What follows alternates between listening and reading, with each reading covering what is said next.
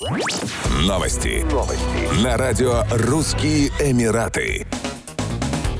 В Объединенных Арабских Эмиратах возобновили выдачу гостевых виз сроком на 60 дней, подтверждают представители туристической отрасли. Между тем, ряд турагентов еще ждет разъяснений от миграционных властей относительно новых разрешений на въезд. Новые визы начали выдавать в ОАЭ с 3 октября 2022 года, когда вступили в силу новые визовые правила, анонсированные в апреле и представляющие собой важнейшую трансформацию иммиграционного законодательства. Как отмечают представители туриндустрии, одной из самых популярных среди среди гостей стала пятилетняя многократная туристическая виза. Ее оформление не требует наличия спонсора. Мультивиза позволяет иностранцам непрерывно находиться на территории ОАЭ в течение 90 дней и не более 180 дней в году.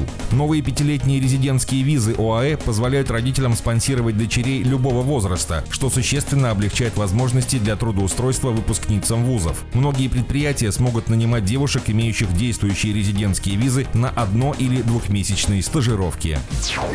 Полиция Рассальхайма призвала население Эмирата не верить слухам, которые распространяются в социальных сетях в виде фотографий и видеороликов, назвав их беспочвенными. Кроме того, стражи порядка призвали пользоваться информацией только из проверенных и официальных источников и не распространять непроверенную информацию, чтобы избежать проблем с законом. Прокуратура Объединенных Арабских Эмиратов ранее напомнила населению о суровых наказаниях за распространение ложной информации в интернете. Так, за публикацию слухов и непроверенных новостей нарушители ждут крупные штрафы и тюремное заключение. В частности, любому, кто использует интернет для публикации или распространения непроверенных новостей, слухов или информации, вводящей в заблуждение и противоречащей данным, опубликованным в официальных источниках, грозит год тюрьмы и штраф в размере 100 тысяч дирхамов.